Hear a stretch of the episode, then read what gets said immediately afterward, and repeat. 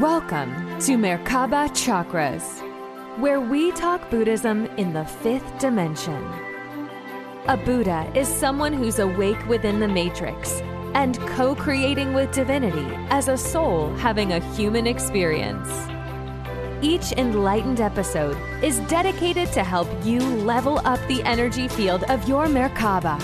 You can manifest the parallel reality that fits the best version of you. This podcast is for entertainment purposes and does not necessarily reflect the views of the host or replace any medical or legal advice. Now, let's welcome your host, author Vaughn Galt, and her guest.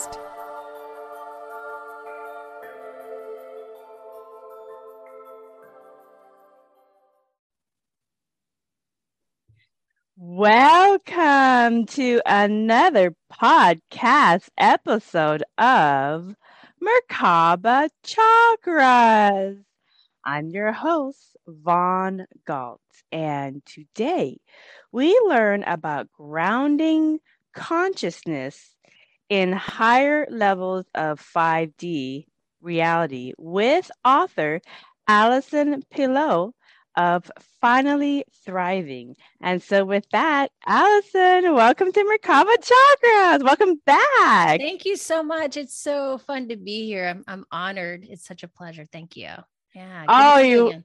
oh, yeah. I know. We've been. We were just talking about before we started this. Um, episode recording about the serendipitous nature of how uh, we came about and, and all of that. So um, for people who are going, what are you talking about? So, so in short, about a year and a half ago, I was doing book interviews for my Buddhism books, and um, and I was reaching out um, to just different podcasters, different radio places, different different sources for media coverage to have a book talk about the contents of Buddhist mandalas and uh, Buddhist Guide, my my my three books and um, I had sent an email to a comedian, Sam Tripoli, of um, Tinfoil Hat. And it was just on my list of podcasts that were metaphysical. So I sent the uh, the email over, and he, serendipitous, had some people scheduled for that slot and they canceled on him because of something that um, some kind of conflict last minute. And so they canceled on him so he had an open slot all queued up and had no one to talk to. And then my email had come in right at that time and he's like oh my goodness. Yes let's talk about buddhist metaphysics and star seeds and aliens. Yes those are great topics. And so it kind of the angels kind of slid me right into that time slot. And so i did that interview and Allison Pillow's husband listens to that podcast for entertainment. And he listened to it. he said, Oh my goodness, this is right up my wife's alley of interest because she is into consciousness, metaphysics, uh, wellness, and, and higher levels of, of health. And so he had her listen to it. And so she listened to it. And then she reached out to me.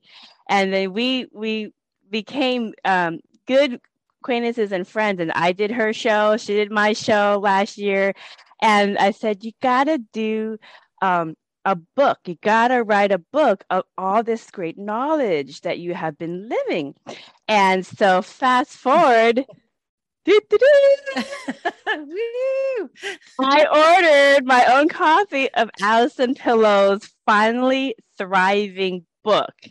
And um and I love it. So next time you're up Thank in the you. Seattle area, Allison, come to my house and give me an autograph copy. So absolutely, yes. So serendipitous how how that all works, and you just yeah. never know.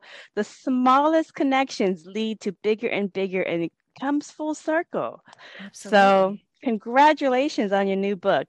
Um, let's go into it. So first of all, tell us how did finally thriving come about from your perspective? Yeah. So, um, gosh, and it was an interesting serendipitous, you know, uh, process for me for sure. It was uh, February 2020. Uh, I was at my dad's. I was helping him with a hip replacement surgery. And during that time, he passed away. I was luckily there and I was able to help him pass by being present and, and, you know, I think there's definitely some uh, some sacredness to to being there with someone when they pass because you're able to uh, you know there's just so many so many energetic shifts when that happens when you're with someone and they pass away he passed away peacefully.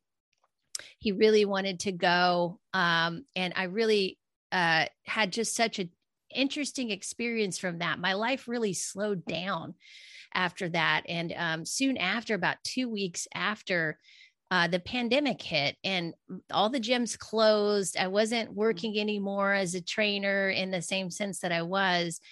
And then all of a sudden, I had this time to do some writing, really get to some things that I hadn't been doing, but I'd always wanted to do.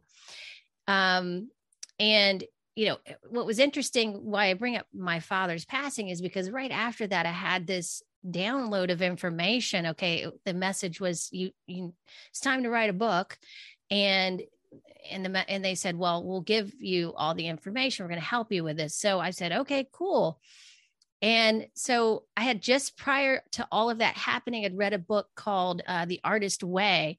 And she talked about morning pages and sitting down every morning and just writing whatever comes to mind. It's kind of like an automatic writing practice. And I started doing that right first thing in the morning. And it started very slowly, about 15 to 30 minutes, and snowballed into about two hours every morning of writing. And the thing that was different about that practice, as opposed to when I would try to write things, is I didn't think about what I was writing. I just kind of was a clear vessel for whatever wanted to come through. Mm-hmm. Much mm-hmm. of it being, you know, things that I had experienced, some of my stories, but also a lot of things that um, I had been integrating, but some things I have had yet to integrate. And I was integrating through the writing of the book and uh, through the whole process of the book, which was really interesting. So, you know, during the course of the six months, I hired someone who could help me, uh, could coach me through the rest of it, help me format it and edit it. And then I found a publisher that was really wonderful. And then I worked with them and it just, you know, I just learned the process of writing a book, which was really interesting. Um, it was great because I decided, wow, you know, I'm going to, instead of trying to do everything myself like I was doing before, I decided I would get support. I would hire people who would support me in this process so I could learn how to do it, but also be able to maintain the creative integrity that I wanted to mm-hmm. include in the book. And so, as you know, there's there's a lot of um, there's an action step after each chapter, but most of it's it's not complicated. The information itself is not complicated uh, intentionally because I wanted people to uh, be more in a reflective mode because I thought, you know, we we have we've been inundated with so much information. Mm-hmm it's time for us to create some space and just of reflection, just some space for ourselves so we can slow down a bit and take this all in because you know the, i feel like the way we had been doing it and myself included just wasn't working. I wasn't feeling fulfilled in my life. I wasn't feeling mm-hmm. like i was doing the things i really wanted to do because i wasn't creating the space for that. I was filling myself up with busyness all the time and then trying to do uh, the things on the side that were really important to me. So uh, this was a way finally for me to be able to prioritize what i wanted to do in my life and acknowledge those desires within me. So i took that as an opportunity to to write the book and um it was it really turned out better than i could have ever imagined. And I've, I've shared this on with some other people too that the information sometimes is really great to get out especially if you've been coaching or teaching for a long time and you've mm-hmm. accumulated all this information it's really great to just get it out of the body and and and share it with the world because um you know it doesn't do it doesn't do me any justice to hold it in either so mm-hmm. especially during that time of the pandemic i'd seen all this stuff happening um and i was like people need to it, people need to have this information so they know how to navigate themselves um, naturally like all these naturally natural things we have already um, how do you access that you know how do you discern between what's true for you and, and what's not. And so I wanted to help people with all these issues I th- saw cropping up during that time. So that's basically how it came about. I just really felt like a deep need to serve much more in a bigger way. Um, it yeah. was uncomfortable because I said, you know, because I'd been really kind of hiding for some time and keeping myself pretty small and not wanting to put myself out there but I felt called to do uh, this because I felt like uh, number one, it's healing for me to be able to um, kind of step into a bigger stage for myself, but also to share this, like not keep it to myself. So um, yeah, it was it was a pretty incredible process and um, really healing during that time too. It was a it's it, it's still kind of a crazy time, but now it's uh, it helped me it helped me deal with some of the things that were going on as well. So it gave me some purpose during that time. That's good. That's good to hear. Yeah. Now let me ask you this. Now um, you said they downloaded this information um, and insight to it's time to start writing. Who are they? Well, the the relationship I've cultivated since is is source. It's uh, the divine is what I call yeah. it. And um, it, I just you know I, I just go directly to source at this point.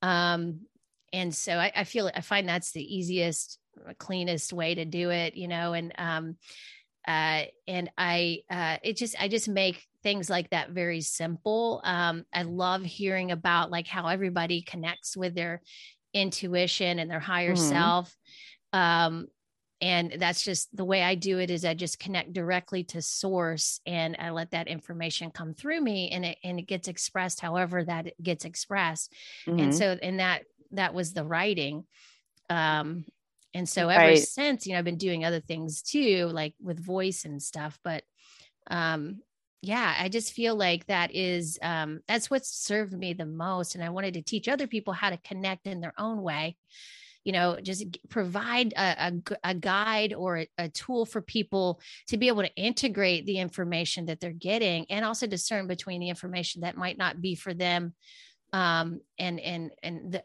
the other information that would be right for them you know more in line with them but you have to get mm-hmm. into alignment first yourself so it includes, you know, aligning the mind, connecting with the body, and then finally listening to the spirit. And right. we we haven't really been taught practically how to do those things and i wanted to bring the practicality into it so that people felt like it was accessible to them so um, that was a, a big thing that i wanted to kind of come across and then also just open the mind up to creativity and just being open as a receiver you know mm-hmm. to, to everything Mm-hmm. So you touch about this uh, uh, on the book, and so there's a lot of content um, that people can go into. And what I really like about about the book is it doesn't matter where you land. You don't have to start from the beginning, the middle, the end. You can pick any spot, and just they kind of they kind of sit on their own.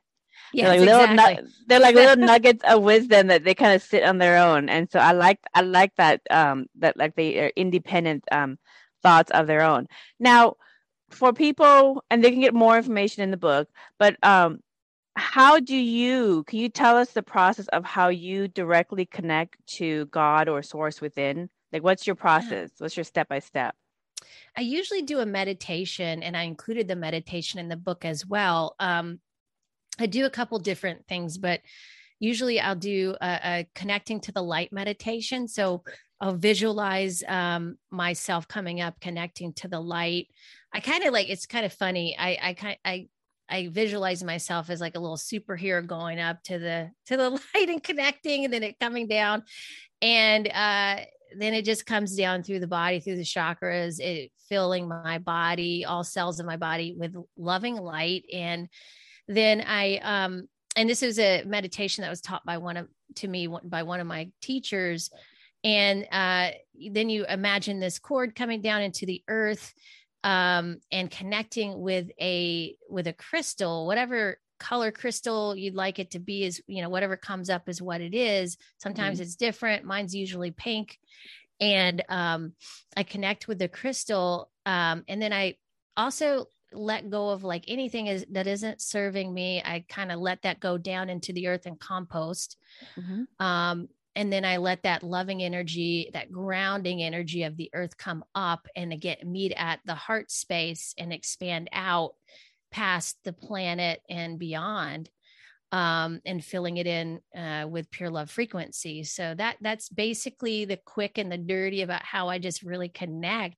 Mm-hmm. Um, other way, other times too, I connect through my voice. I'll do some vocal toning to clear each energy center, uh, each chakra, so that I can also be a clear vessel, clear channel for for that kind of expression. So um yeah that's uh those are my go-to's right there well those are those are very very good go-to's and they're uh, they're in the book and just for that that light meditation if people want to visualize it it's just basically like a funnel of light coming down and then you uh just imagine all any kind of uh, negative energy or dense energy or stuck energy in body just kind of put it down to the earth, let Mother Earth recycle it through, and then it comes back up. It's like kind of like a toro- toroidal field, exactly. like an apple. Yeah. Okay, so the, the the energy field that, that that's kind of how it's how it is like. So um, and you just and it's just a visual med- meditation um that you do to kind of ground yourself as you try to as you work to connect directly with uh the God within you. Now, let me ask you this for people who are doing that meditation, that they read, read through the book or any other meditation that works for them that um, that has that outcome. How do you know you are um, you made that connection? Like when the information is coming through, what happens to you? Yeah. So once I've made, I can feel the light coming in. Um, you know, I've done it enough times where I can feel the clear uh, the clarity coming in and, mm-hmm. and really feeling grounded in the body. You, know, you may feel um, when, when you do this meditation at first, you may feel a little bit um, kind of tipsy, you know, kind of like, woo, you know, euphoric, you know. Mm-hmm. Um, but then after a while, you get used to that. And um, for me, uh, I just, I, I, I just, you know once i've connected to it i trust that what i'm gonna if like for example when i'm on a podcast i trust that whatever comes through is for the highest and greatest good of all who listen and i just you know i, I create that intention there mm-hmm. so mm-hmm. um so i you know i just i kind of just feel you know i just i don't I guess I just don't think twice about it. I just talk. Yeah, yeah. you know. yeah. And so for people for, for people who are trying to understand this okay so when they they have proven this in science that when you get to the part of um kind of like a no thought uh yes. that that is pretty much the point in which you're um having that connection to source because um your your your brain cannot have two thoughts at the same time they cannot serve two masters you physically cannot think of two things at the same time. Try it, you're not gonna, it's not gonna happen. So when you're doing these meditations, the the really quick meditation um, that I do is is it's a old Hindu um, Buddhist technique, and basically you just focus on your thought. And when you're focusing on your thought, you're focusing on what are you thinking of? And the minute you turn your thought back around to focusing on what you're thinking of, you immediately stop thinking about anything. You can actually feel it in your brain that there's like no thought. All of a sudden, it's an empty thought, and you don't. You're like not having any kind of thought of anything. At that point is when you have wiped your your thoughts, and then if you're working on something, put put a picture of the outcome that you want to experience on there, and so now you're resetting um, the matrix basically with the outcome that you want. And then you just focus on that outcome. And that's then you just release it. That's your intention. That's you just release it back to to source and i love that. it's it's really good when you're like if you are for some people working out painting gardening whatever activity they love to do that basically clears their thoughts and they're not sitting there thinking about um the to-do list or things that that are plaguing them.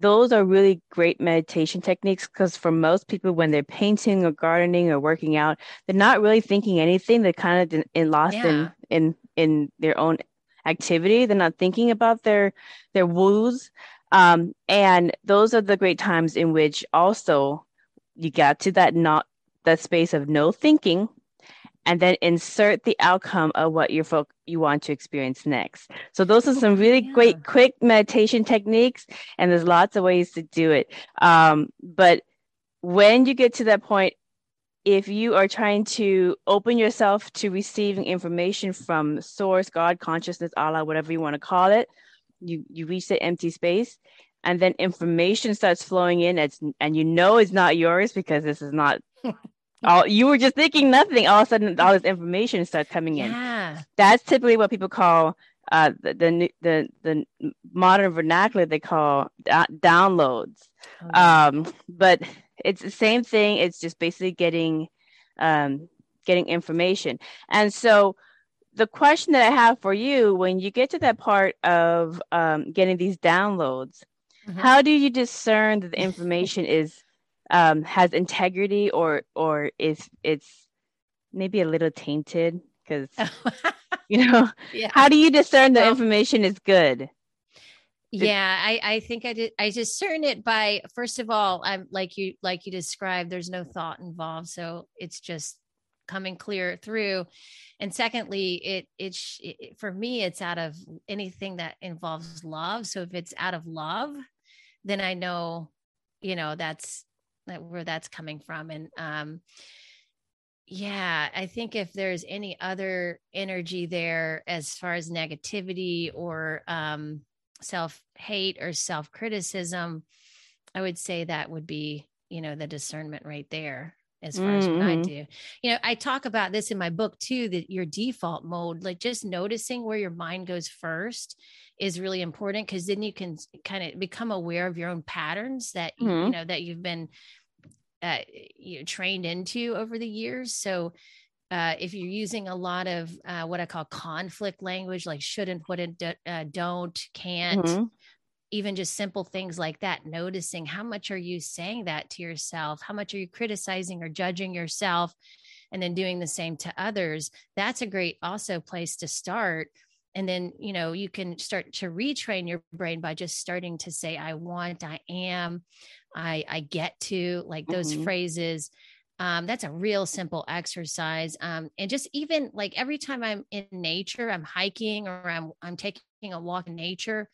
Uh, usually it's like I, I feel pretty clear uh, and and can feel like I'm in my own energy. Um, there was mm-hmm. another little fun, actually, little fun exercise that I learned from somebody too, from one of my voice teachers. She taught me like sometimes we have um it's not necessarily bad but we just have a lot of people in our field of energy like it could mm-hmm. be you know as you know there could be like guides or, or aliens any any kind of like you know entity that you can think of and there's sometimes many times here to help you but sometimes it's also helpful just to just to be in your own energy for from time to time mm-hmm. so uh, one thing she taught me was to bring the energy field in pretty close to the body and then think of like just picking everybody out of the energy field and just placing them outside of it just mm-hmm. a little bit you know and and then just taking and then once you've cleared everybody off of your energy field you take uh, the energy from the heart you expand it out through that a smaller energy field and then you feel that and if that's mm. your energy so that that's clear of every because you have ancestors you have guides you have mm-hmm. like i said aliens and all kinds of entities with you all the time and there mm-hmm. and there mm-hmm. many of them many i would say uh, you know if you're it just depends on the person but i would say for the m- most part they want to help and also they're okay with you taking them out for a second so you could just be in your own space you know yeah. so that's what i experienced as well and that was kind of good to also discern between because um you know oftentimes i get messages from them as well and it's like and sometimes i just need to get clear okay what what message is allison what how where do where's allison right now? Like yeah. what does she feel like? You know it's just about feeling that. Um so that's a great way also to discern between that as well. Yeah, yeah. And you know, one you know, one of the the the great things about consciousness exploration and consciousness evolution into higher realms of consciousness is that you've gone beyond understanding and knowing that you have a direct connection to God or source within you and that you are one expression of infinite possibilities that is expressing um, source as its own creation and also independent of it. So, you know, it, when you understand that everything is interconnected and also having its own independent journey, it's almost like um, it's almost like source is basically having a p- multiple personality disorder. Exactly. Exactly. okay. And okay, and you just all of a sudden tapped into source having a multiple personality disorder, talking to himself, not talking to himself, talking at itself, talking for itself, whatever.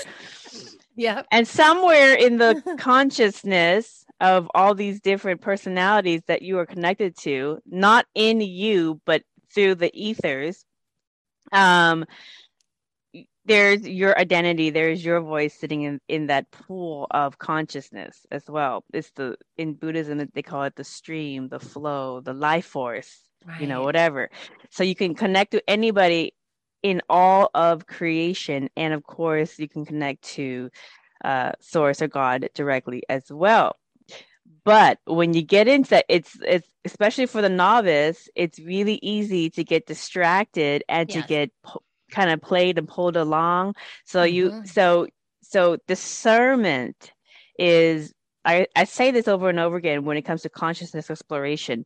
Discernment is a really, really strong uh, tool that you have to have when you go into consciousness ex- exploration because you can literally just be in la land for a long time and not really sure you know can. yeah yeah because everything's all wonderful and ooh, you know and you can kind of travel around and see different things and communicate with different things. I also want to say also for clarification with the like the alien quote unquote alien consciousness that you may tap into as well or to different collectives mm-hmm. um because remember you can communicate with any when you tap into through meditation which buddhists have been doing for and hindus have been doing for thousands of years through hypnosis through hypnotic meditation through so many different ways um, that you could do it uh, when you tap into that, you come across these quote quote alien consciousness. And for some people, they may have that as their guardian angel, as their guides, as the so forth, because prior to this incarnation as a human being, they were of that consciousness and were of that incarnation. So, like if you were a I don't know, a blue alien in some kind of planet, and yeah. your mother is is watching over you in this incarnation but didn't incarnate she would be your guard your ancestor guardian that it kind of looks like an alien yes. or has an alien consciousness but it's still your mother's energy but from a previous lifetime when you were an alien so right. we get a little bit into um into that kind of et consciousness contact and so forth that goes into the star seed conversation on Toku children and Toku people in buddhism completely off topic, but I just wanted to because you mentioned the UFO and the yeah. aliens that when yeah. you connect to source that you may have some of those uh, croppings of people mm-hmm. communicating because um, they're like, oh yeah, she's tapped into the source. Uh, let's talk to her. So if you do get that, it's nothing to be scared of, but you do have to have discernment on um yeah. on the information that comes through. So let me ask you this, because this goes right into my next question. So during a time of massive social change, why is it important for us to align our mind and our body on a consistent basis, like constantly ground ourselves? Why is it important? because of just especially the this day and time that we're in right now. It's um you, you, can get out of your body so quickly and get swept up into all the drama that's happening around you um, and really get lost in in what uh, in coming back home to yourself you know mm-hmm. it, it's just there's so many distractions right now um and so I, I think it's important to learn how to first we'll start with a mind, like learn how to focus it, train it. Because if you if you're not, if you haven't trained your mind, it's just going to it's not going to be a tool for you anymore creatively in your life. It's going to end up being um, some a form of suffering because it's just going to take you in all these different directions. Um, and then you're going to think you are your mind right? So we want to make sure that our mind is a part of this it's a it's a nice tool to have for our perception of our reality.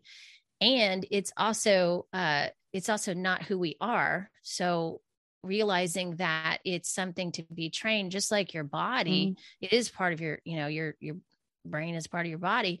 So um we have to train that as well. And you want to train it to focus on the things that you want to create in your life and so that takes focus and, and anything you show interest in in your life is what's going to flourish and grow as we've mm-hmm. been told so we truly are responsible for integrating that with our with our training with our mind so uh, that's very important to learn about first of all what what you know decide uh, make a choice in what you want to focus on and what you want to make in your life flourish and grow mm-hmm. um, and then from there for me it was you know training my mind. I had been in a very negative mindset for most of my life what i had learned from family members and um, and just growing up uh, you know being ideas being projected on and those kinds of things. And i had to train myself to be more optimistic naturally um, and, mm-hmm. and, from an authentic place so with that you know you it's it's really then you dive deeper into old programming that you mm-hmm. experienced mm-hmm. as when you were younger one thing that came up for me recently uh, was lack of choice you know sometimes we go through these things when we're children and we don't we we take them to heart but as adults we understand the situation better but we haven't actually resolved the program or the story within ourselves.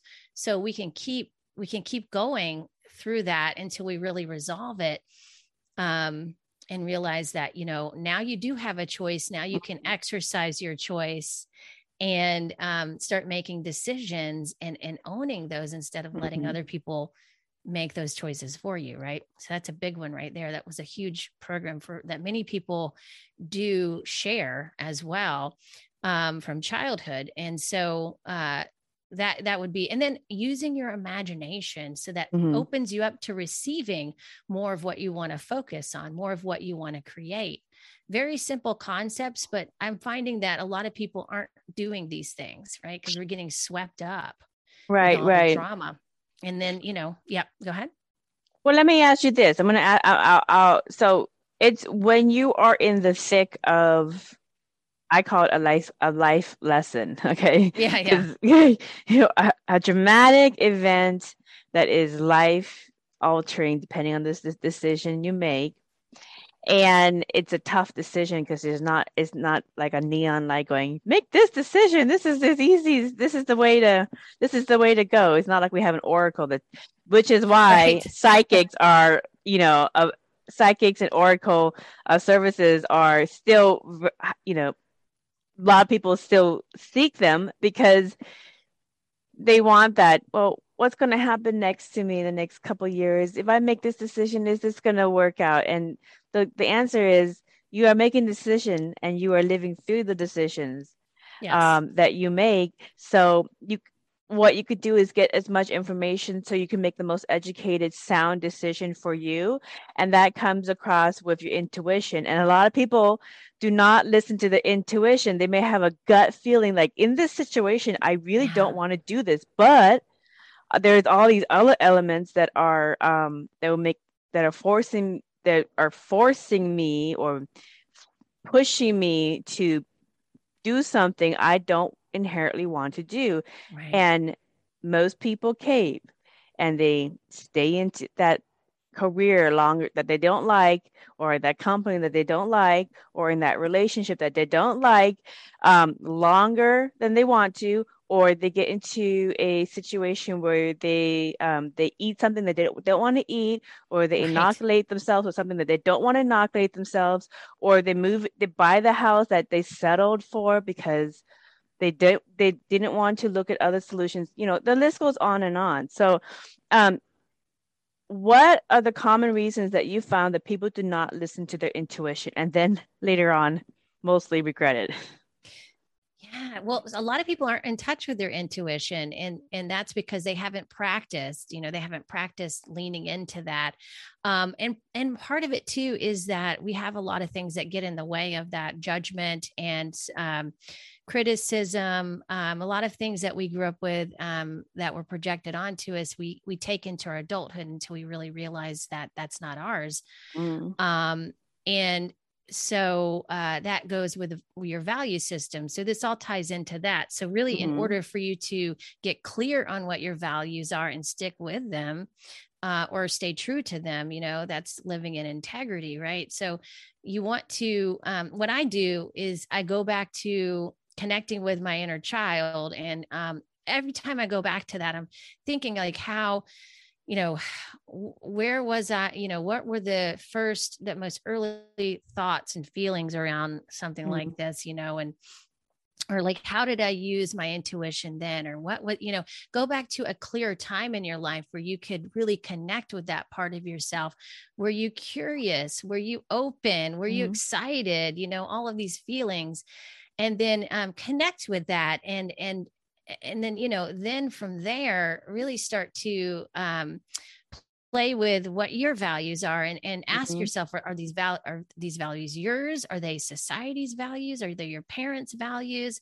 Or are they have you really um, you know created uh, values that are your own like really owning your experience because we tend to outsource mm-hmm. like you were talking about like our choices and i used to do that all the time go to other people to ask well, what a, what a, you know what's next in my life what should i do now because i just didn't know how to make a choice you know mm-hmm. and um it's it's up to us as, as individuals like we're not gonna you can't do it wrong you know you're you know you got to just try to, you know, go forth, get curious. You're going to make mistakes, but do the best you can and follow your heart. You know, it's like start to connect and prioritize yourself, spending time with yourself every day so you can start practicing your gift of intuition. How do you receive information? Mm-hmm. How do you uh, decipher through that information? Uh, you know is it does it feel right to you does it feel true for you and mm-hmm. it's always it's it's a practice like anything else you know it took me a long time to really trust that and yeah. um and so I, I do use i started out using like kinesiology doing the muscle testing to just play it just was like mm-hmm. a form of play so i could uh you know test it out and start to trust myself with some things. At first, it felt really silly, but then I thought, you know what? I'm just going to do this and go with it. So, whatever my body mm-hmm. tells me is going to be the way we're going to go here. So, you can start with a, a, a, practice like that by using like a muscle testing technique mm-hmm. where you can just test, like, is this in my, and ask yourself before you do your muscle test, is this in my highest and greatest good? Or is mm-hmm. this in the highest and greatest good of all? Um, and then you can get more detailed with your questions as well um, as you go. But uh, you know, that's that's the way to start. It's just it's starting to practice, um, getting comfortable with uh, receiving the messages that you're getting, and then mm-hmm. trusting mm-hmm. what comes is is right for you. Right, right, and and you know because we regardless of whatever tradition you learn your value system from whether it's Buddhism, Zen, Hindu, Christianity, Catholic, you know, the list goes on and on. I mean, there's like a, a million and a half different faith systems. So, anyways, whatever yeah. tradition you learn your value systems from, um, many of them are pretty much the same for the most part. But the thing is that when you when when people think of like your value system, they think of re- religious, like you know, what God you believe in, who you believe in. That's right. just when that's just in that in in Buddhism that's window dressing. Yeah. okay, that's window dressing. You get past the window dressing, and at the core is these are the foundations of how to make decisions, how to apply discernment, how to apply um, logic and reason, and how to make the best decision and navigate reality using your consciousness so that you manifest the next best greatest experience. Now you are going to make some mistakes because sometimes um, you might be going through a, a, a, storm of an event where there's really no clear path and there's nobody yeah. everybody's going through it at the same time. So you you know you might make a mistake halfway through and realize oh i should have taken that turn. But um, if you can learn from it so that it becomes muscle memory that you don't make that mistake again, then you can move on. And usually, from my experience, uh, Source is pretty graceful in giving people second chances and giving them opportunities yeah. and presenting um, synchronistic opportunities in front of them because they're like, oh, you're ready for that next best experience because you've learned from it. So, give me your example. I like real world examples for for people who are looking for love and they just keep attracting a bad relationship and it's the same relationship the same person over again in different people but it's basically the same character over again. But once they finally learn from it and they learn that um, that they're better than this and they learn what what um, aspects of themselves keep attracting this then around the corner they start attracting much more loving, peaceful, healthy relationships um, because they don't need those old li- life lessons anymore. And um, dating decent people becomes much easier. They almost like fall on your lap. So I hear that a lot from people, and that can be applied in pretty much anything that we do. So we are going to make some mistakes. Don't yeah. punish yourself and don't punish others for making mistakes that really weren't fruitful for them because if they learn from it, they can grow from it and they can um, navigate reality a little more smoothly and the universe will present um, good options. I think in Christianity exactly. they call that repentance. Yeah. I think that's well, what it is. I think so. I to repent. Yeah, repent. yeah, right. Yeah, okay. yeah. You kind of trying to, you know, sweep it under the rug, like, like or you know, transmute yeah. it or something. Yeah. Yeah so that's the in Christianity they call that repentance. In in in the Eastern philosophies, that they call that learning from your life lessons, so that you know how to navigate reality much more smoothly, by without yeah. making the same decisions that repeat the same outcomes before. Exactly. So, That's where the reflection comes in, right? The reflection, reflection, and, intuition. Yeah, yeah. yeah. And, and with mistakes too like just you know sometimes we can just be like oh uh, you know instead of looking at oh shoot i made the wrong turn say hey i i had an intuitive hit very cool i'll i'll listen to that next time you know no big deal if you miss it it's a like it's a practice so you just got to keep trying you know and um and that'll make your intuition stronger if you if you build that trust yeah yeah i like that so that goes into my next question what can we learn from the common victim perpetrator roles in our life lessons, you know. Yeah. What can we learn? Oh because oh there's going to so be much. times there's going to be times where let's say you were the victim and your let's say your your older sibling was the perpetrator bullying you and beating you up and later on you guys switch roles and now you're the person helping your your your older uh, sibling clean up their life you know you guys switch yeah. roles and and you guys forgive each other etc that happens all the time for many people throughout their life so the person that is your perpetrator may be your hero later later down the road when yeah. you need somebody to help you. You might not be the victim anymore. you know, exactly. you might be. You know, so, what can we learn from this this interchanging role that happens to a lot of people? Yeah, that there's so much we can learn from that, and mm-hmm. you know, it's definitely going uh looking at my past lives has helped me understand that much better i played the victim in many of my past lives and i'm realizing like in this lifetime that um that that is something i am transmuting in this lifetime not not doing that again and uh you know i i think also if we can it's hard sometimes hard when you're feeling pain and you, you know you're trying to uh, have compassion uh, in that moment. But again it's it's really what what we want to do come to a place of responsibility for um for our part in all of this. And we've all played the shadow and the light in every lifetime that we've been mm-hmm. in. I mean it's we've done both you know? Uh so you know it's it's seeing it's seeing it from a broader perspective instead of just you know uh what is what has happened. It's like it's it's and to me also it's finding the lesson in that when you can when you can get past the pain and heal from it and then um, you know transmuting that into something uh, beautiful um, and th- that creates compassion and unconditional love for others because you can see more of the oneness and everything and how it all works together and right. there could be a situation where you felt like a victim but maybe it was the best thing that ever happened to you in your life because it created a catalyst for you to change or go in a different direction in your life right. um, you know so uh, yeah it, it's just it's all like it's all experiences after a while we're just you know but i think the the problem lies is when we identify too much with that role mm-hmm. and it and that becomes who we are but if we can get past the identity aspect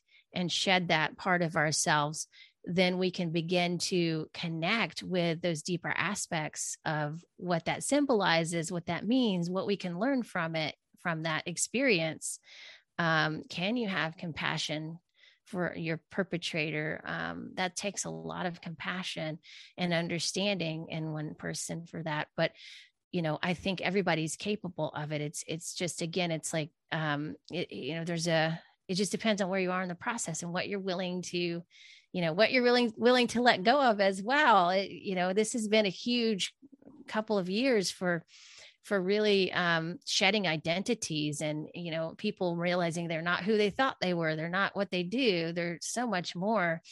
And so we're a lot of people are eh, re-examining that right now and and reflecting on that and realizing that yes the the victim you know we've all played the victim and it's not and it eventually for me personally it didn't serve me after a while i was like this i'm not living the life i really want to live because i'm blaming everybody else for mm-hmm. where i'm at or my issues and that isn't working for me i don't feel empowered by that so mm-hmm. what can i do now to become empowered what how can i start to take responsibility for my life and what i create you know mm-hmm. and so mm-hmm. that's i think what it what we we want to come to eventually.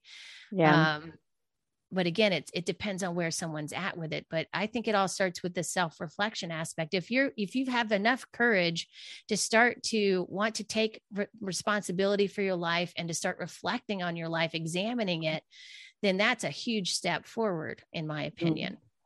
Yeah yeah. You, you know this this question about um, the energy of the victim and perpetrator roles is really essential in the human experience from my understanding and from my observation with uh, various clients because I, I also do past life uh, meditation hypnosis consultations. And um, sometimes it requires tr- looking at those different outlets or different tools to be able to go and understand on a psychological or on, on a spiritual level what what is holding down your energy what are the dense energies what's the what's the what's the blockage um, on your consciousness that's preventing that's keeping you down from going all the way up in consciousness. So in short everyone you are energy your energy is based off your consciousness and your consciousness is what steers and navigates you to different parallel realities or different realities and manifest different experiences. So if your consciousness is always paranoid of getting the car accident you're going to manifest that car accident. Everybody's done this. Everybody knows this is a truth. They've done these these law of attraction types of exercises all over the place. It is it is a fact that your consciousness is what creates your external reality that you experience within the hologram or within the matrix. Um, but if you don't want to have those unconscious programs and things manifesting, then you need to clean up your consciousness in order to get into higher levels of consciousness and ex- experience higher and higher experiences that you manifest within um, within your existence. You need to clean up those dense energies stuck in your your aura field stuck yeah. in in your consciousness. So in short you got to clean up your consciousness. And so if there's something that triggers you like um like a like a mommy daddy issue for example or maybe a bullying issue um, that just triggers you then that's what you need to work on. You might have an unconscious uh, program that you haven't let go of, maybe being bullied by your older brother who used to right. use you as like a punching bag because yeah. he was having issues communicating his issues that he was dealing with and so it was just easy to take it out on a little brother that that happens oftentimes in families but then you grow up and it's a trigger for some people. They still hold on to that resentment. So um yeah you know i had when those come up you I, have to address that.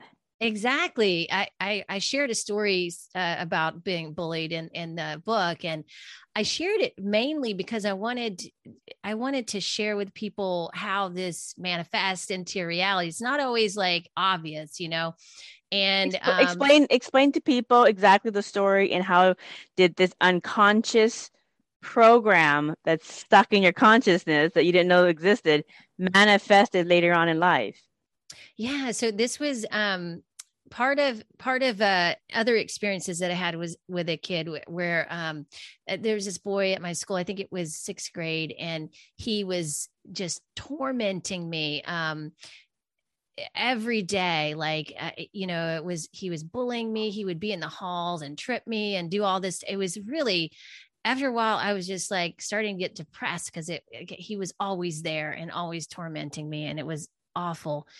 And um I, I, you know, from that experience, I just started being like, oh my God, it's just, is, is just me being myself. Is that pissing people off? Are they, you know, do, is this what I'm like create? Like, is this what I'm creating? Like for being me?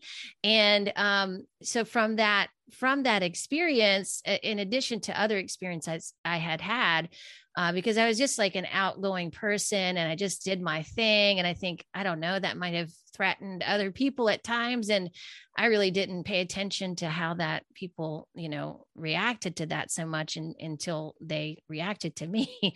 and, um, you know, I just was a, you know, an outgoing and, and friendly and loving person is how I thought I was. And I wanted to connect with people. And, uh, and so I don't know for whatever reason he he tormented me and and then I was like oh my god you know I need to change who I am. I need to shapeshift into somebody else. So I'd not noticed I don't want to be, you know, I don't want to feel this pain anymore. I need to really dim myself to fit in. And so I went by this this story of like I'm pissing people off just by being me. So I better be somebody else. I better be whoever someone wants me to be. And so I started doing that. And then, of course, gymnastics, being a gymnast didn't help because like I'm having to shift into that. Like, you know, as as a gymnast, you're you're really forming into whatever your coach or your judge wants you to be and that kind of thing too. So it was kind of a double whammy. Mm-hmm. Um, and so what that did that that that experience you know being the victim it didn't exactly it, it translated into me really hiding myself and really mm-hmm. not wanting to be seen and and wanting to fit in and um and and when that happens it doesn't serve anybody because you're not really exposing who you are and each person is such a gift in their unique way in their own personal expression and when you hide that from people or you try to be what they what you think they want you to be it's a disservice to them as well. So i realized that um that oh my god that one thing that happened to me that i thought was not a big deal at all and i felt like i got over was was following me into my adulthood and how i responded to people in my adulthood my professional life uh you know friendship everything and and i was suffering inside because it wasn't fun for me to not be me because I had forgotten who I was during that time too. I was like, okay, I need to find myself again because she's like hidden way, way somewhere.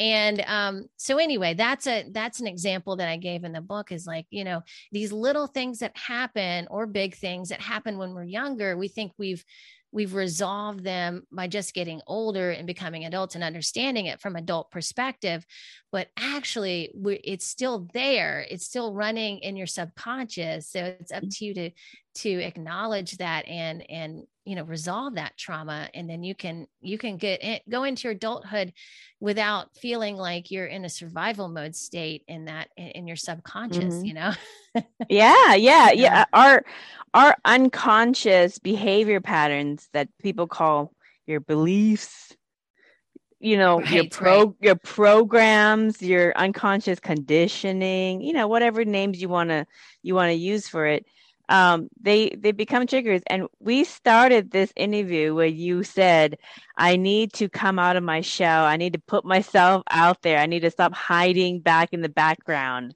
Yes, exactly. Okay, exactly. so you just you just proved you just proved that this incident that you didn't think anything of was sitting in your consciousness unconsciously influencing your decision in your life.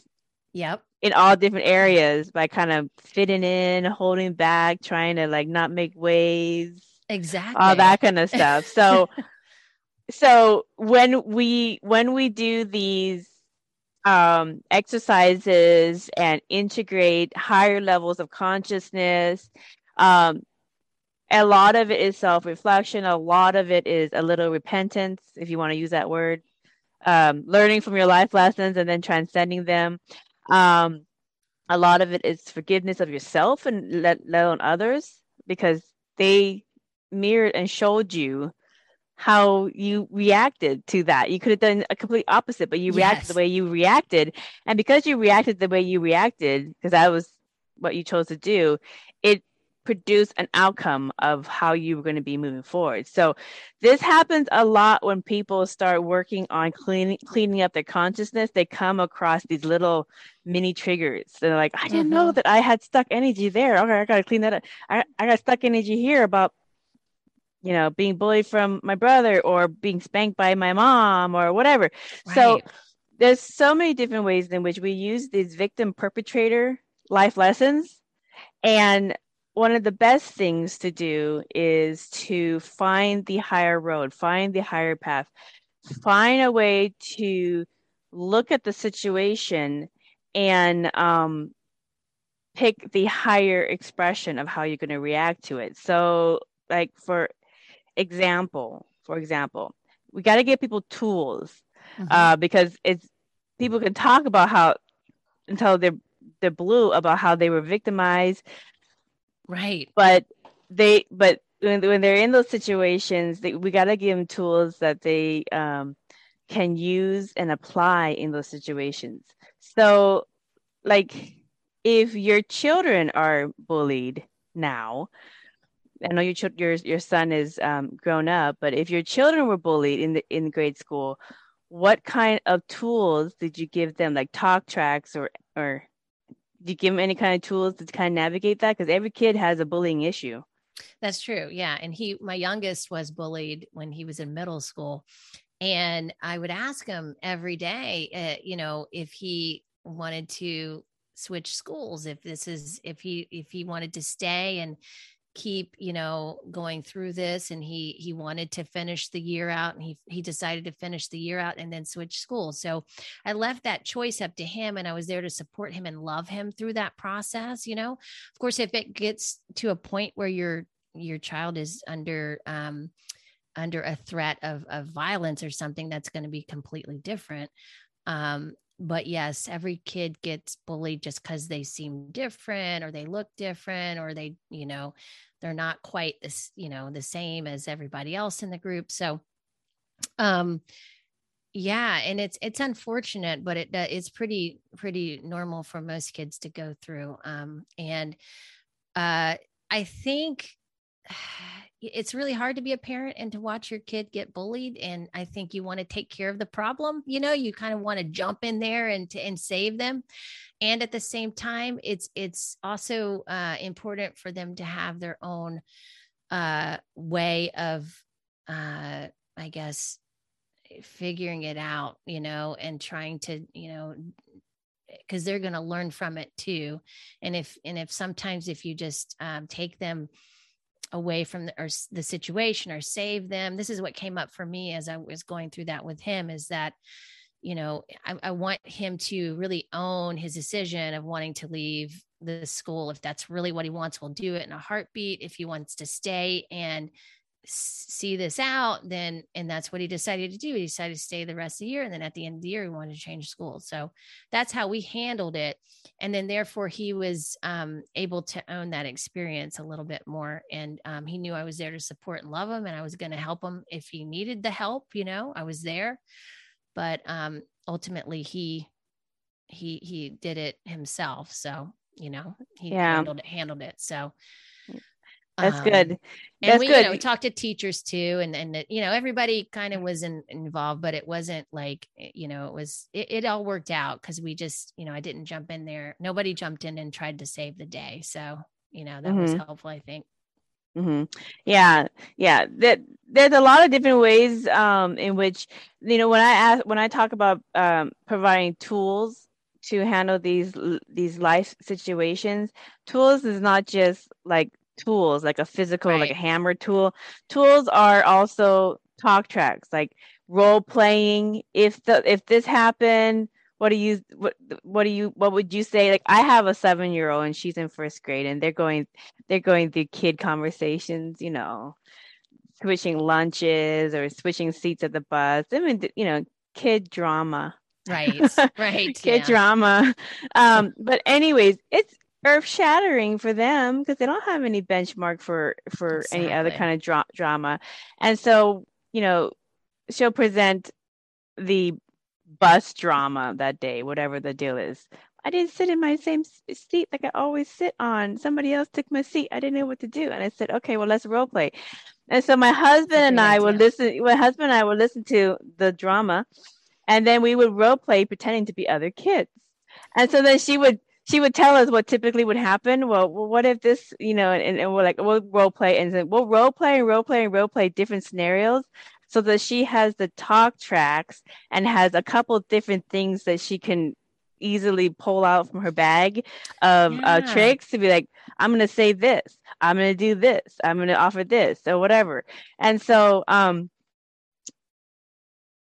she got into the situation again where the the her and another um friend were wanting to sit with a third friend and neither wanted to give so so the solution was they all sat there and squeezed in it's, it's supposed to be two in a seat but three skinny little girls sat into one row on, uh, on the bus together and that was the solution but they were all happy and they and they figured out a solution because they they talked back and forth um well, let's That's switch good. seats. I don't want to switch seats. Well, I'll switch sweet seats with you, and we could take turns on another day. I don't want to take turns on a day. Well, I don't want to leave. Okay, then fine. Well, all three are gonna sit here and just settle, and that was the solution. And they were all happy. They found a solution to that. But anyways, That's good. it's a it, it's it's kind of a, a, a it's elementary example Yeah, Um, great but- but when we're going through life, most of our life lessons are not violent.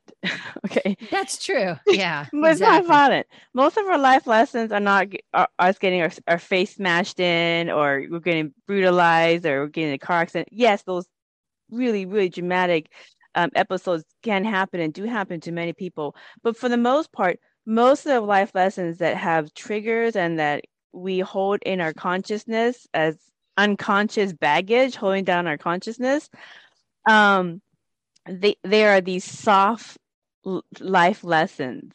Okay, these so- I call them soft. The opportunities for building soft skills, and oftentimes the tools to navigate these soft life lessons um, are having various conversations that you you you know how to navigate how to address Try, learning how to talk to certain people a certain way learning how to distinguish and assess your environment and make emotionally intelligent decisions and how you're going to behave or what you're going to say.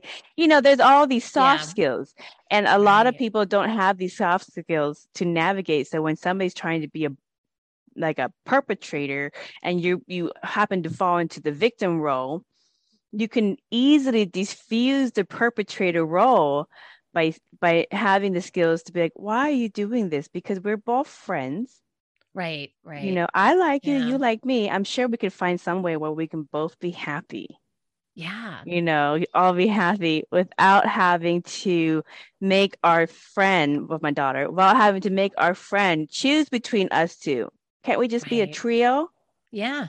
Yeah. and that was the that was the solution so That's this great. is a yeah. the simple c- simple example communication is so important and i i didn't really get that when i was a kid and uh I had no idea how to do any of that. And so in my and my, and so I we made we my husband and I've made a point to as our kids have gotten older to you know dinner time we all sit together and you know at the table and we talk about things that happened in the day and this is mm-hmm. also where we talk about things like that and we would when the kids were younger um and I think that's a great idea for parents is to help them navigate that because they have no idea how to do it.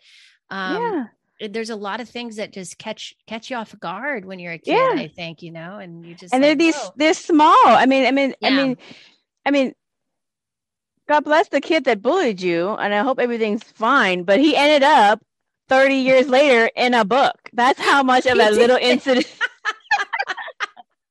hey you know how much of that little helped, incident helped me yeah impacted you in your consciousness it was a soft life lesson. It, it wasn't like he bashed you in the playground or anything, but um, every wow. single day. But that that that that little incident incidents end yeah. up coming into.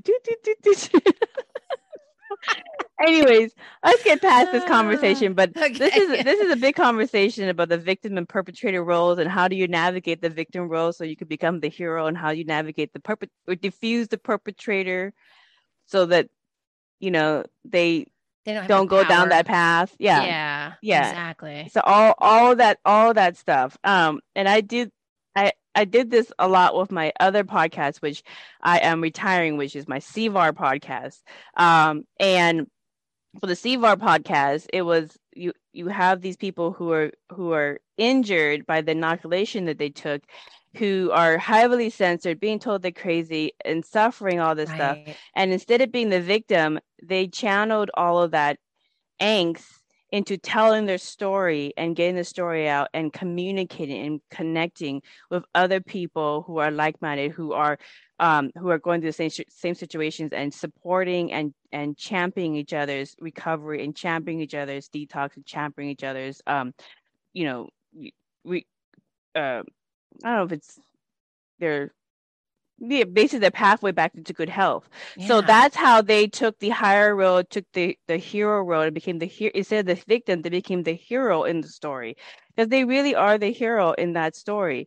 Um, yeah, and yeah, and they just mm, closed out all the naysayers and all the people who wanted to poo poo and and um, tell them that they're crazy and they have nothing of value to share but instead they just focus just focus on y- telling your story and being there for other people who are going through the same s- struggles and it's a beautiful journey that they're going through but it's it is a very hard journey um, yeah. to turn the victim into a hero it is a very hard journey. It yeah. Takes, yeah, a lot. yeah, that. yeah. So what tips so what tips can you offer to clean up our unconscious recurring programs that hold down our personal aura fields. I know there are a lot Ooh. in the book, so and like I said, any any part of the book you can scan through, yeah. and they all sit independent, and like yeah. little nuggets of wisdom. Yeah, I I wanted to do like bite sized pieces of that because for people to digest and really assimilate in their consciousness um, for that very reason and enjoy the enjoy the process too because sometimes we make healing so hard and, mm-hmm. and, so much about suffering and and feeling the pain again and the the what i wanted was to create a uh, a space for people where they can not have to revisit the pain so much but um, acknowledge uh, what is and and transmute that into something beautiful like what you're talking mm-hmm. about with a group of people um, because you know we if we keep going through the pain i mean that just keeps that victim mentality going right and mm-hmm. it, it's not really serving anybody and so one of the tools that i really love to use for this whole thing I've used a lot and I mention it in the book is really connecting with your inner child. Mm-hmm. Your inner child just ultimately wants to play uh, and and mm-hmm. your inner child is is a symbol of your your subconscious. So the subconscious idea is very abstract and it's hard to connect to. But when we can look at our subconscious as our inner child or inner children then we can connect with them through the heart. And then what we're doing is we're learning how to reparent ourselves. Mm-hmm. um, so we're you know by through our inner children and we kind of get a do-over to meet those needs that were not met when we were younger and um and then let our child go out and play because you know you have kids and when they want something, they're going to bug you until they get it, right? It's so it's the same thing with the inner child. They're going to keep pulling at your your uh, pant leg until you until you pay attention to what needs to be acknowledged, right? And mm-hmm. so I think about like why not just connect with them, love them, acknowledge them, meet their needs, and then um, let them go play and that'll help you go play it'll inspire you to be more creative and to tap into that part of yourself as well yeah. so um, there's a small exercise that i give in for that um, and so it's basically you know your your medit you can be in a meditation and let's say something triggers you and uh, you know for me what i usually do is i think okay what age comes up for that mm-hmm. for that trigger that feeling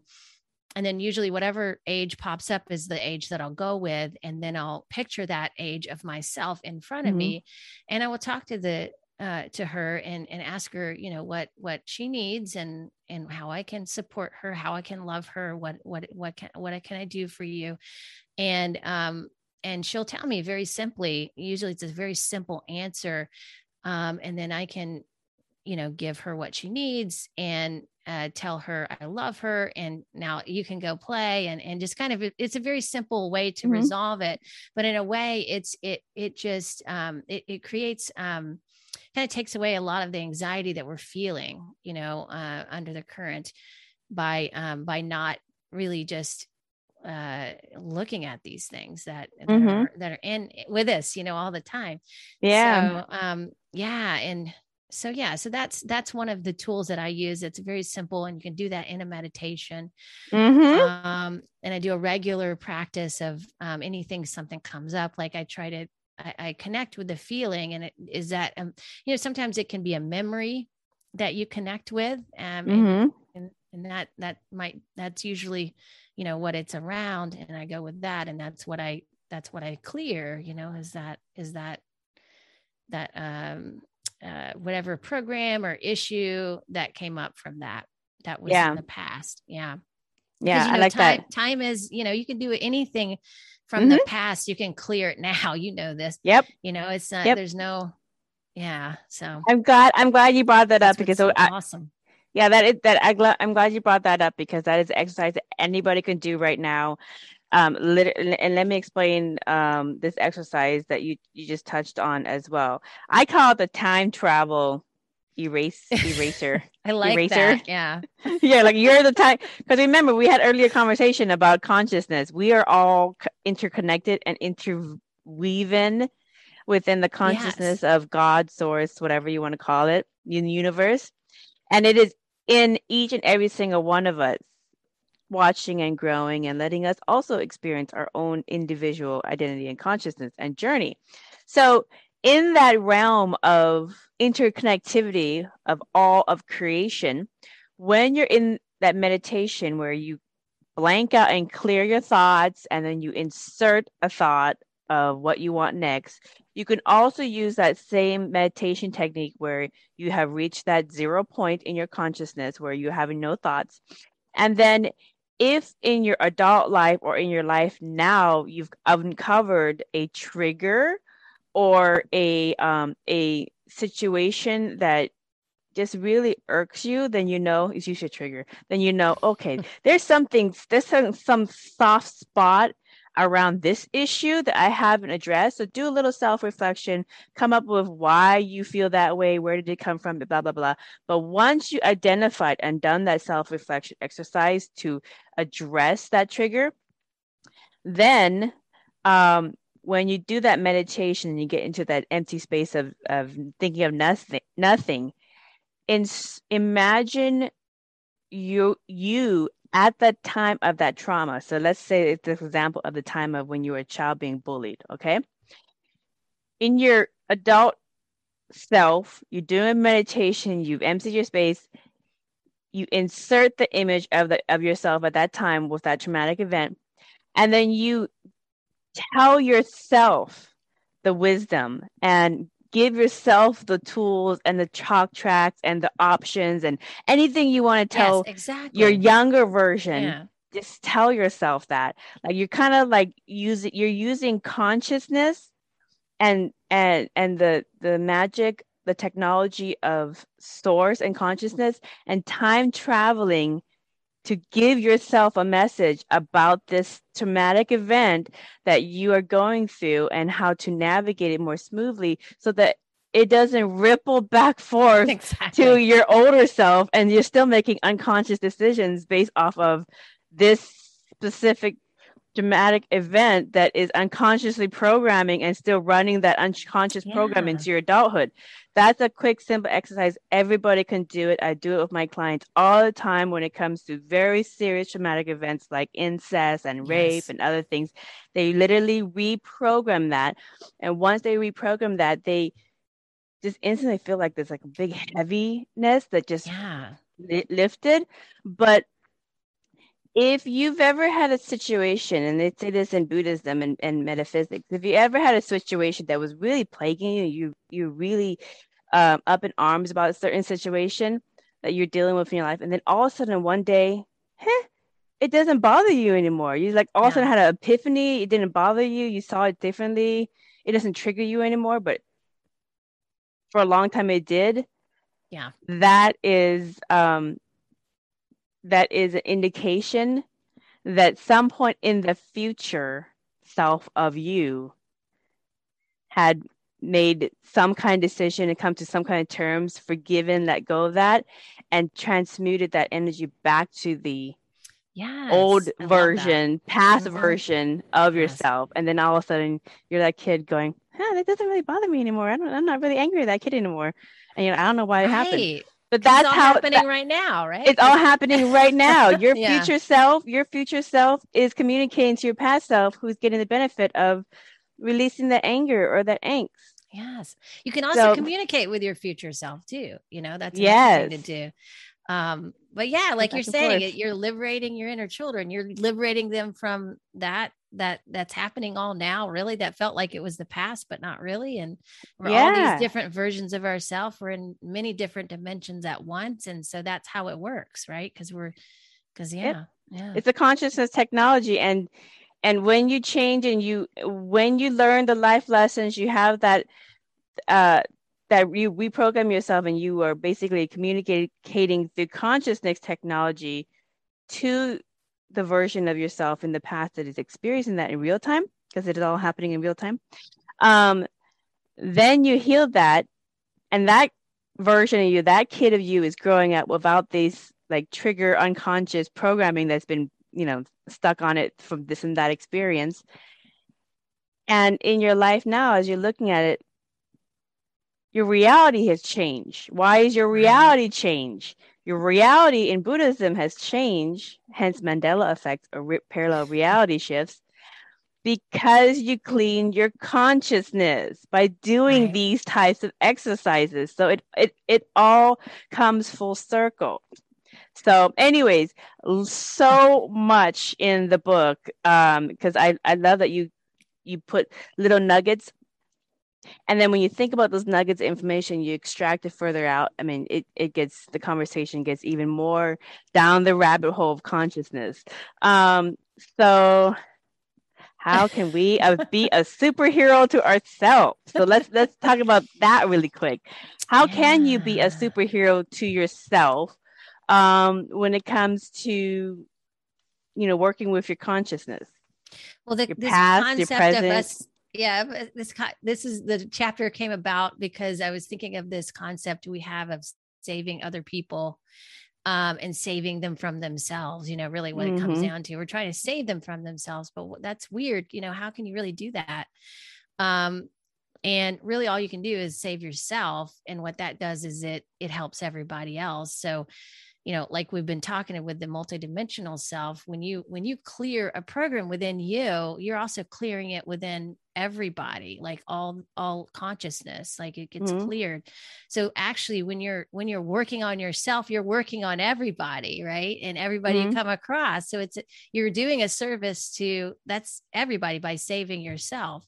So and all you really can do is do that anyway. So to, to for us to think we can save somebody else is is an impossible task. And so what, yeah. we, what that again it comes into the um the martyr role you know and and all of that. And um, and you know although there's so much like that people want to eh, eh, you know there's so much good that people want to do. They want to help each other. They see themselves in each other and they want to they want to help. And again you know there's nothing wrong with that. It's just that um you know if you're under the illusion that you're actually saving somebody then it's you know maybe rethink that. Because it, and, and you're not doing it for yourself then that's that's a problem. So right. We want to kind of bring it back to helping ourselves first and that you know even with you know you, we're here for our kids too and we're here to of course guide them and be obligated to them and responsible for them and at the same time we're role models for them. So everything that we're doing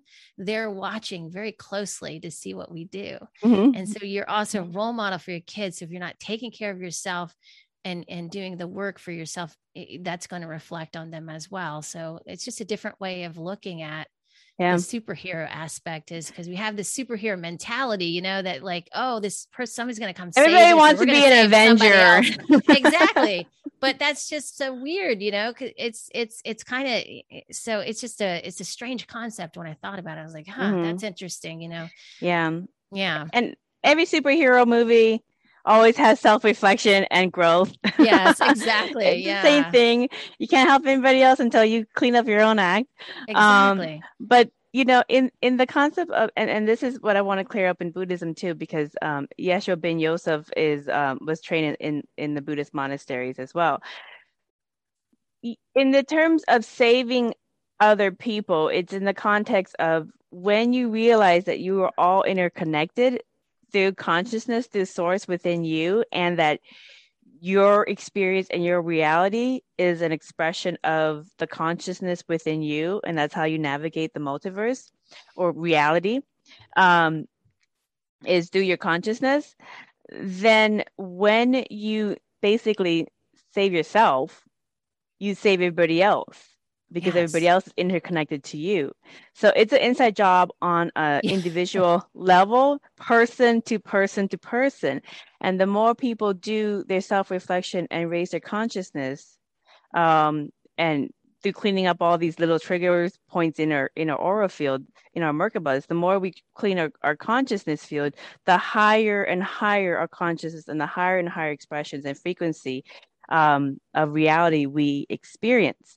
And so um, you actually end up being like like it's infectious. It's you know it's yeah, infectious. Exactly. You become a you become a love virus because you are yeah. so high in energy. So there was a there's a great Buddhist quote. Um, Buddha, the first one, he actually says he actually addresses this concept of saving other people and also saving yourself. Yeah. Um, he says, No one saves us but ourselves. No one can and no one may. We ourselves must walk the path. Mm. So each and every one of us is our own superhero and we must walk our own path. That's why every good superhero movie always has a little bit of self reflection and growth and kind of the yeah. struggle. And then they become, um, they walk that path of the superhero. So let me ask you this. Um, lots of really good nuggets of wisdom in the book, by the way. Thank you. What is your last message for humanity? Oh, man. Ah, uh, there was something that I posted uh, on Instagram recently that said you can't know anybody else until you know yourself first. Uh, you know, it's, it, just keep, it keeps coming back to that. Like we, eh, to, I think what's going to is, I think your question was what's going to save humanity is for us to uh, learn how to come back home to ourselves and find discernment within that and, and find calm eh, a, a calm place and peace and you know because if we're always externalizing everything and and looking outside ourselves for all the answers we're never going to find peace um, mm-hmm. there's there's something to be said for having an experience and and seeing it as an experience because that's what we're here to do right so but then you eh, then you also see things as like okay like you're saying we're all coming from the same place we're all coming from source mm-hmm. consciousness mm-hmm and so you know many of the things that we do to each other we wouldn't do if we if we really understood that um mm. but i think that um the only thing that can really help with that is for each person to start prioritizing uh, that space, that time for mm-hmm. themselves to start exploring that within them. Mm-hmm. And and you know, it takes like uh, creating a healthy body, of course, which I mentioned in the book, and how to do that as well. And setting that uh, the foundational uh, you know going by those foundational principles of health and that's your foundation for having a healthy perspective and mm-hmm. then from there you know we're doing all the other work the deeper spiritual work the emotional intuitive eh, getting into our intuition aligning our mind and all those things um, you know so many people stop at the health principles and they're like okay i'm good but there's much more than that because our body mm-hmm. responds to us it mm-hmm. responds mm-hmm. to what we're thinking um you know what we're you know what what our what our soul wants you know it, it's it's it's working for you it's a vehicle to work for you it's not who you are but it's here for you is what i like to say so if we can start to understand um you know more about ourselves in that way i think we're going to be much kinder to each other. It's going to be a much better world. That new earth dream that we're bringing in is going to come more into fruition as we get into that. Mm-hmm. Um, so, I, you know, I'm excited about what's to come. I feel like we're creating a, oh, an entirely different reality um, at this point. Uh, and, and we can do that even better if people can start clearing their consciousness, as you say. Gotta do a little laundry, huh? Yeah. we we all got some dirty socks in our consciousness yeah. to clean up. I like that. Programs, old programs, old programs. Get rid of because we don't need those programs anymore, right? Yeah, exactly. Yeah. Well, Allison, thank you for a fun conversation. It was really delightful. So, for more information on Allison's fitness training courses, podcast, and to get a copy of her book, please visit her website, Finally Thriving book.com. And thank you kindly for listening to another enlightening conversation. Until next time, blessings. Thank you.